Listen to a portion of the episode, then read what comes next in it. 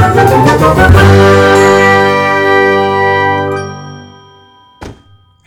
selamat datang di podcast Mahasiswa Bicara. Perkenalkan nama gue Amar Fadilah yang akan memandu diskusi kita pada hari ini berkenaan dengan tema politik hijau. Sebelumnya gue akan memperkenalkan teman-teman mahasiswa yang hadir dalam diskusi kali ini. Yang pertama ada Dewi, ada Sekar, ada Ica, ada Fariza, dan ada Onat.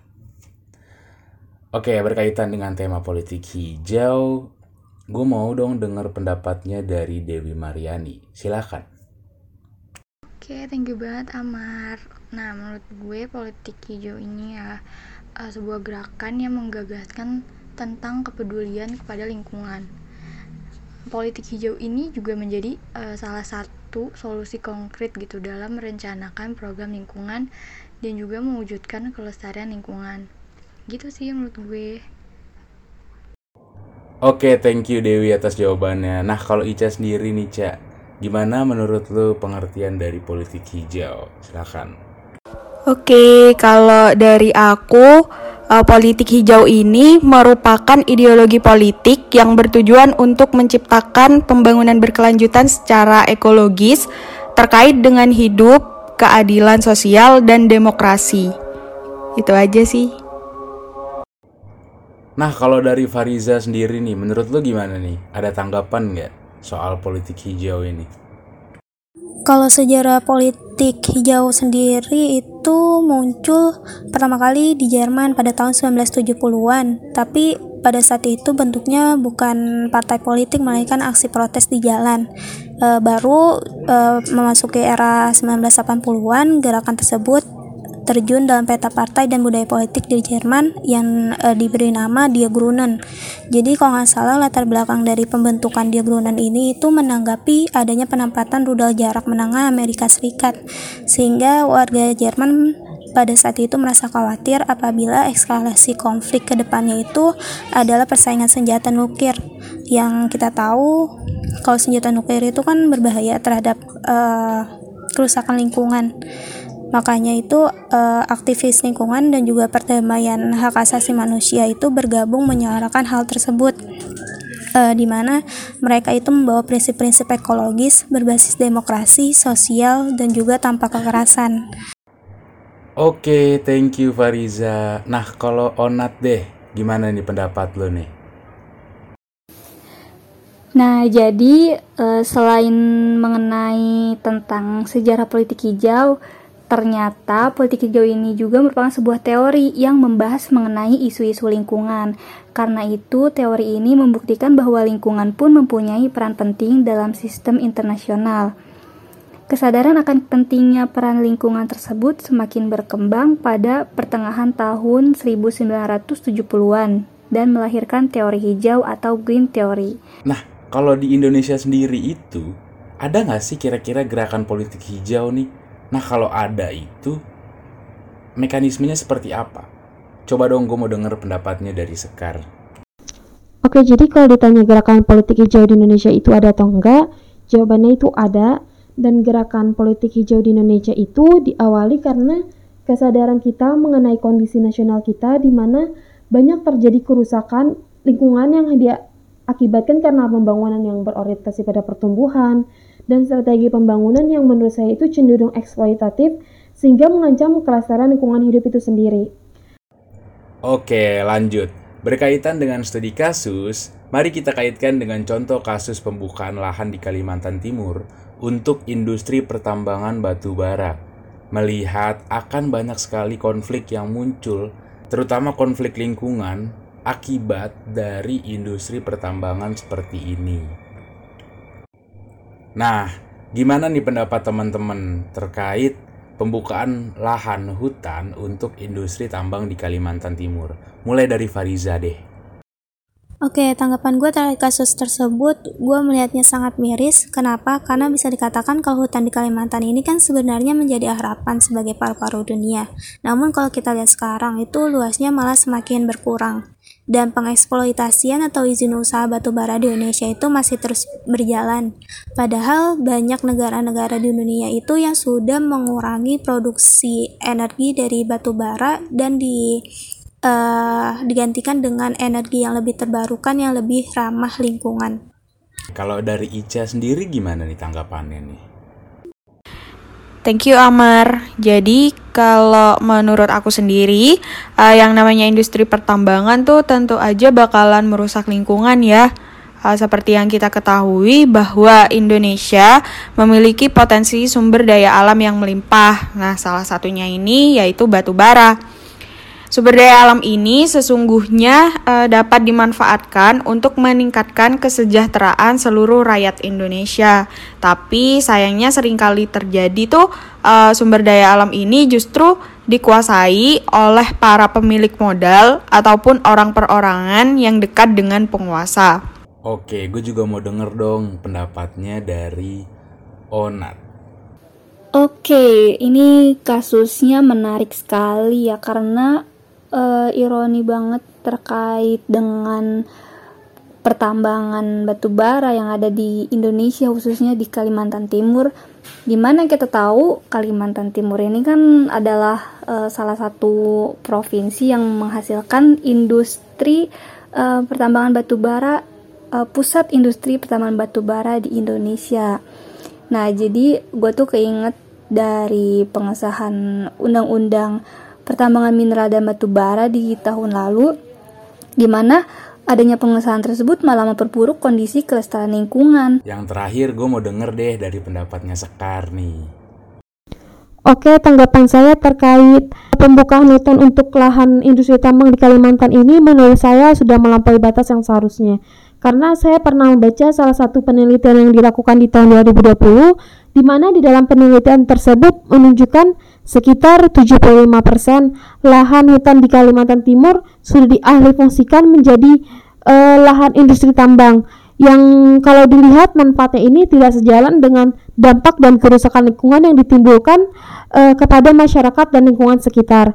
Dan bukan rahasia umum bahwa industri tambang khususnya batu bara ini rentan terjadinya KKN sehingga dapat dikatakan bahwa masyarakat yang sudah dihadapkan kepada permasalahan korupsi, kesejahteraan dan keadilan ini juga harus dihadapkan kepada uh, permasalahan kerusakan lingkungan yang notabene itu bukan mereka yang jadi penyebabnya, melainkan orang-orang yang tidak bertanggung jawab yang dengan sengaja mengeksploitasi sumber daya alam secara berlebihan untuk memperkaya dirinya sendiri tanpa memikirkan dampak dan kerusakan yang ditimbulkan kepada masyarakat dan lingkungan sekitar.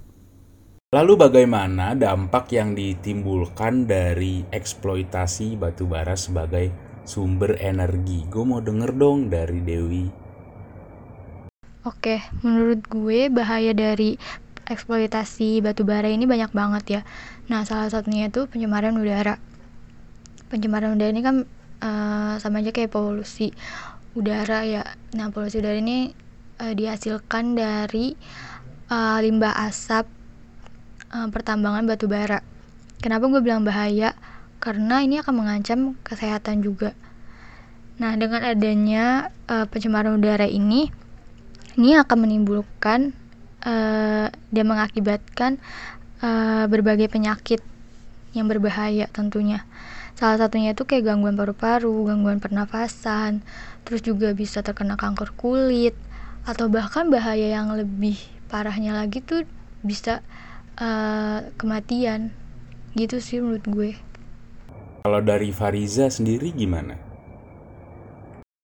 Mungkin uh, bahaya yang ditimbulkan dari industri batubara ini terkait dengan limbah udara yang sebelumnya sempat gua katakan kalau misalkan uh, batubara ini kan menjadi uh, penyumbang terbesar uh, emisi gas karbon yang efeknya itu pada polusi udara dan juga uh, pemanasan global. Dan uh, bahaya lainnya itu kalau misalkan uh, limbah cair yang dihasilkan dari industri ini itu membawa logam berat dan juga uh, beracun yang nantinya itu akan uh, mencemari sumber uh, mata air yang ada di wilayah sekitar dan ujung-ujungnya juga akan merusak uh, kehidupan biota yang ada dan masyarakat juga terancam. Kalau Sekar sendiri gimana nih pendapatnya nih? Untuk menambahkan uh, dampak dari pengeksploitasian sumber daya batu bara untuk energi ini bukan hanya berdampak kepada manusia melainkan kepada lingkungan yaitu yang pertama pembakaran batu bara itu menyebabkan efek gas rumah kaca. Oke, gue juga mau denger dong yang terakhir dari Ica. Sebenarnya banyak banget sih uh, dampaknya, utamanya bagi masyarakat dan kehidupan di sekitar tambang, seperti kerusakan lingkungan, tingginya tingkat pencemaran, uh, juga mengakibatkan gangguan bagi masyarakat akibat aktivitas peledakan dinamit untuk membuka lokasi tambang. Uh, perlu diketahui juga uh, bahwa lapisan batu bara ini terdapat di tanah yang subur, sehingga bila tanah tersebut digunakan untuk pertambangan, maka lahan tersebut tidak dapat dimanfaatkan untuk pertanian atau hutan selama waktu tertentu. Oke, oke, lanjut ya. Lalu, bagaimana peran dari komunitas, lembaga, serta aktivis lingkungan dalam menyikapi kasus tersebut, dan seperti apa sih Oke, jadi uh, peran aktivis di sini uh, berperan salah satunya adalah dengan uh, menyuarakan aspirasi, kritik, uh, solusi maupun pendapatnya dengan membuat semacam forum uh, ataupun blog. Nah, contohnya tuh kayak Walhi uh, atau kepanjangannya Wahana Lingkungan Hidup Indonesia uh, yang melakukan aksi serentak menyikapi konferensi industri batubara. Nextnya ada tambahan nggak dari Fariza? Dari kasus tersebut, menurut gua peranan masyarakat, LSM dan juga aktivis lingkungan hidup sangat diperlukan. Uh, yang mana konsolidasi yang dibangun itu sekiranya dapat menggoyahkan kekuatan-kekuatan oligarki yang selama ini bermain di industri tambang. Uh, selain itu patut juga diapresiasi nih untuk uh, eh, LSM Walhi yang mana uh, mulai memperdayakan sumber daya manusianya untuk terjun ke dalam politik. Oke lanjut. Lalu bagaimana tanggapan kalian terhadap respon dari pemerintah terkait kasus tersebut? Coba dari Dewi. Uh, pertambangan batu bara ini emang nyatanya telah menimbulkan da dampak kerusakan lingkungan hidup yang cukup parah banget ya. Dan hal ini juga diperparah uh, dengan pemerintah yang menurut gue tuh nggak cukup serius gitu dalam melakukan upaya-upaya penanggulangan terhadap uh, dampak dari pertambangan batu bara ini. Terus juga uh, kondisi ini nggak dibarengin dengan adanya penegakan hukum yang tegas dan adil sih menurut gue. Karena di dilihat ya pemerintah tuh lebih berpihak pada uh, perusahaan tambang gitu dibandingkan uh, masyarakat yang justru terkena dampak langsung dari pertambangan batu bara itu. Oke, kalau Onat gimana nih tanggapannya nih? Sebenarnya sih udah ada undang-undang yang mengatur hak atas lingkungan yang sehat dan baik. Yang mana pemerintah ini emang tugasnya wajib untuk menghormati, melindungi, dan memenuhi hak-hak tersebut. Namun uh, menurut gua respon dari pemerintah ini terbilang cukup lambat dan juga bisa dibilang tidak merespon ya. Pemerintah dinilai peran dari pemerintah ini dinilai belum signifikan ya terutama dalam mengawasi implementasi undang-undang. Oke, thank you banget teman-teman atas partisipasinya. Perspektifnya bagus-bagus banget hingga diskusi ini bermuara pada kesimpulan dan solusi. Berangkat dari permasalahan ini, politik hijau kemudian hadir sebagai bentuk kritik sosial terhadap lingkungan hidup, terhadap krisis lingkungan hidup. Karena sekarang ini lingkungan alam telah banyak mengalami kerusakan dan terdegradasi, sehingga sangat perlu untuk diperhatikan kelestariannya demi kelangsungan hidup manusia. Dengan itu, politik hijau menjadi salah satu solusi konkret dan menarik untuk dijadikan sebagai instrumen dalam mengkaji, merencanakan program lingkungan, dan mewujudkan kelestarian lingkungan. Produk politik yang menciptakan regulasi berbasis politik hijau tentunya akan mengarahkan kita kepada upaya penyelamatan dan perbaikan lingkungan, sekaligus optimalisasi pemanfaatan lingkungan berbasis pembangunan berkelanjutan yang eco-friendly. Seperti yang sudah kita diskusikan tadi, bahwa aktivitas pertambangan ini menimbulkan banyak sekali kerusakan lingkungan.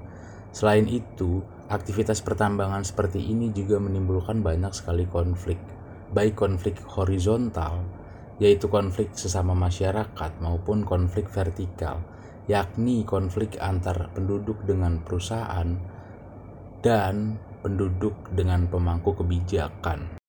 So, itu tadi adalah diskusi mahasiswa bicara politik hijau. Akhir kata kami ucapkan terima kasih dan sampai jumpa.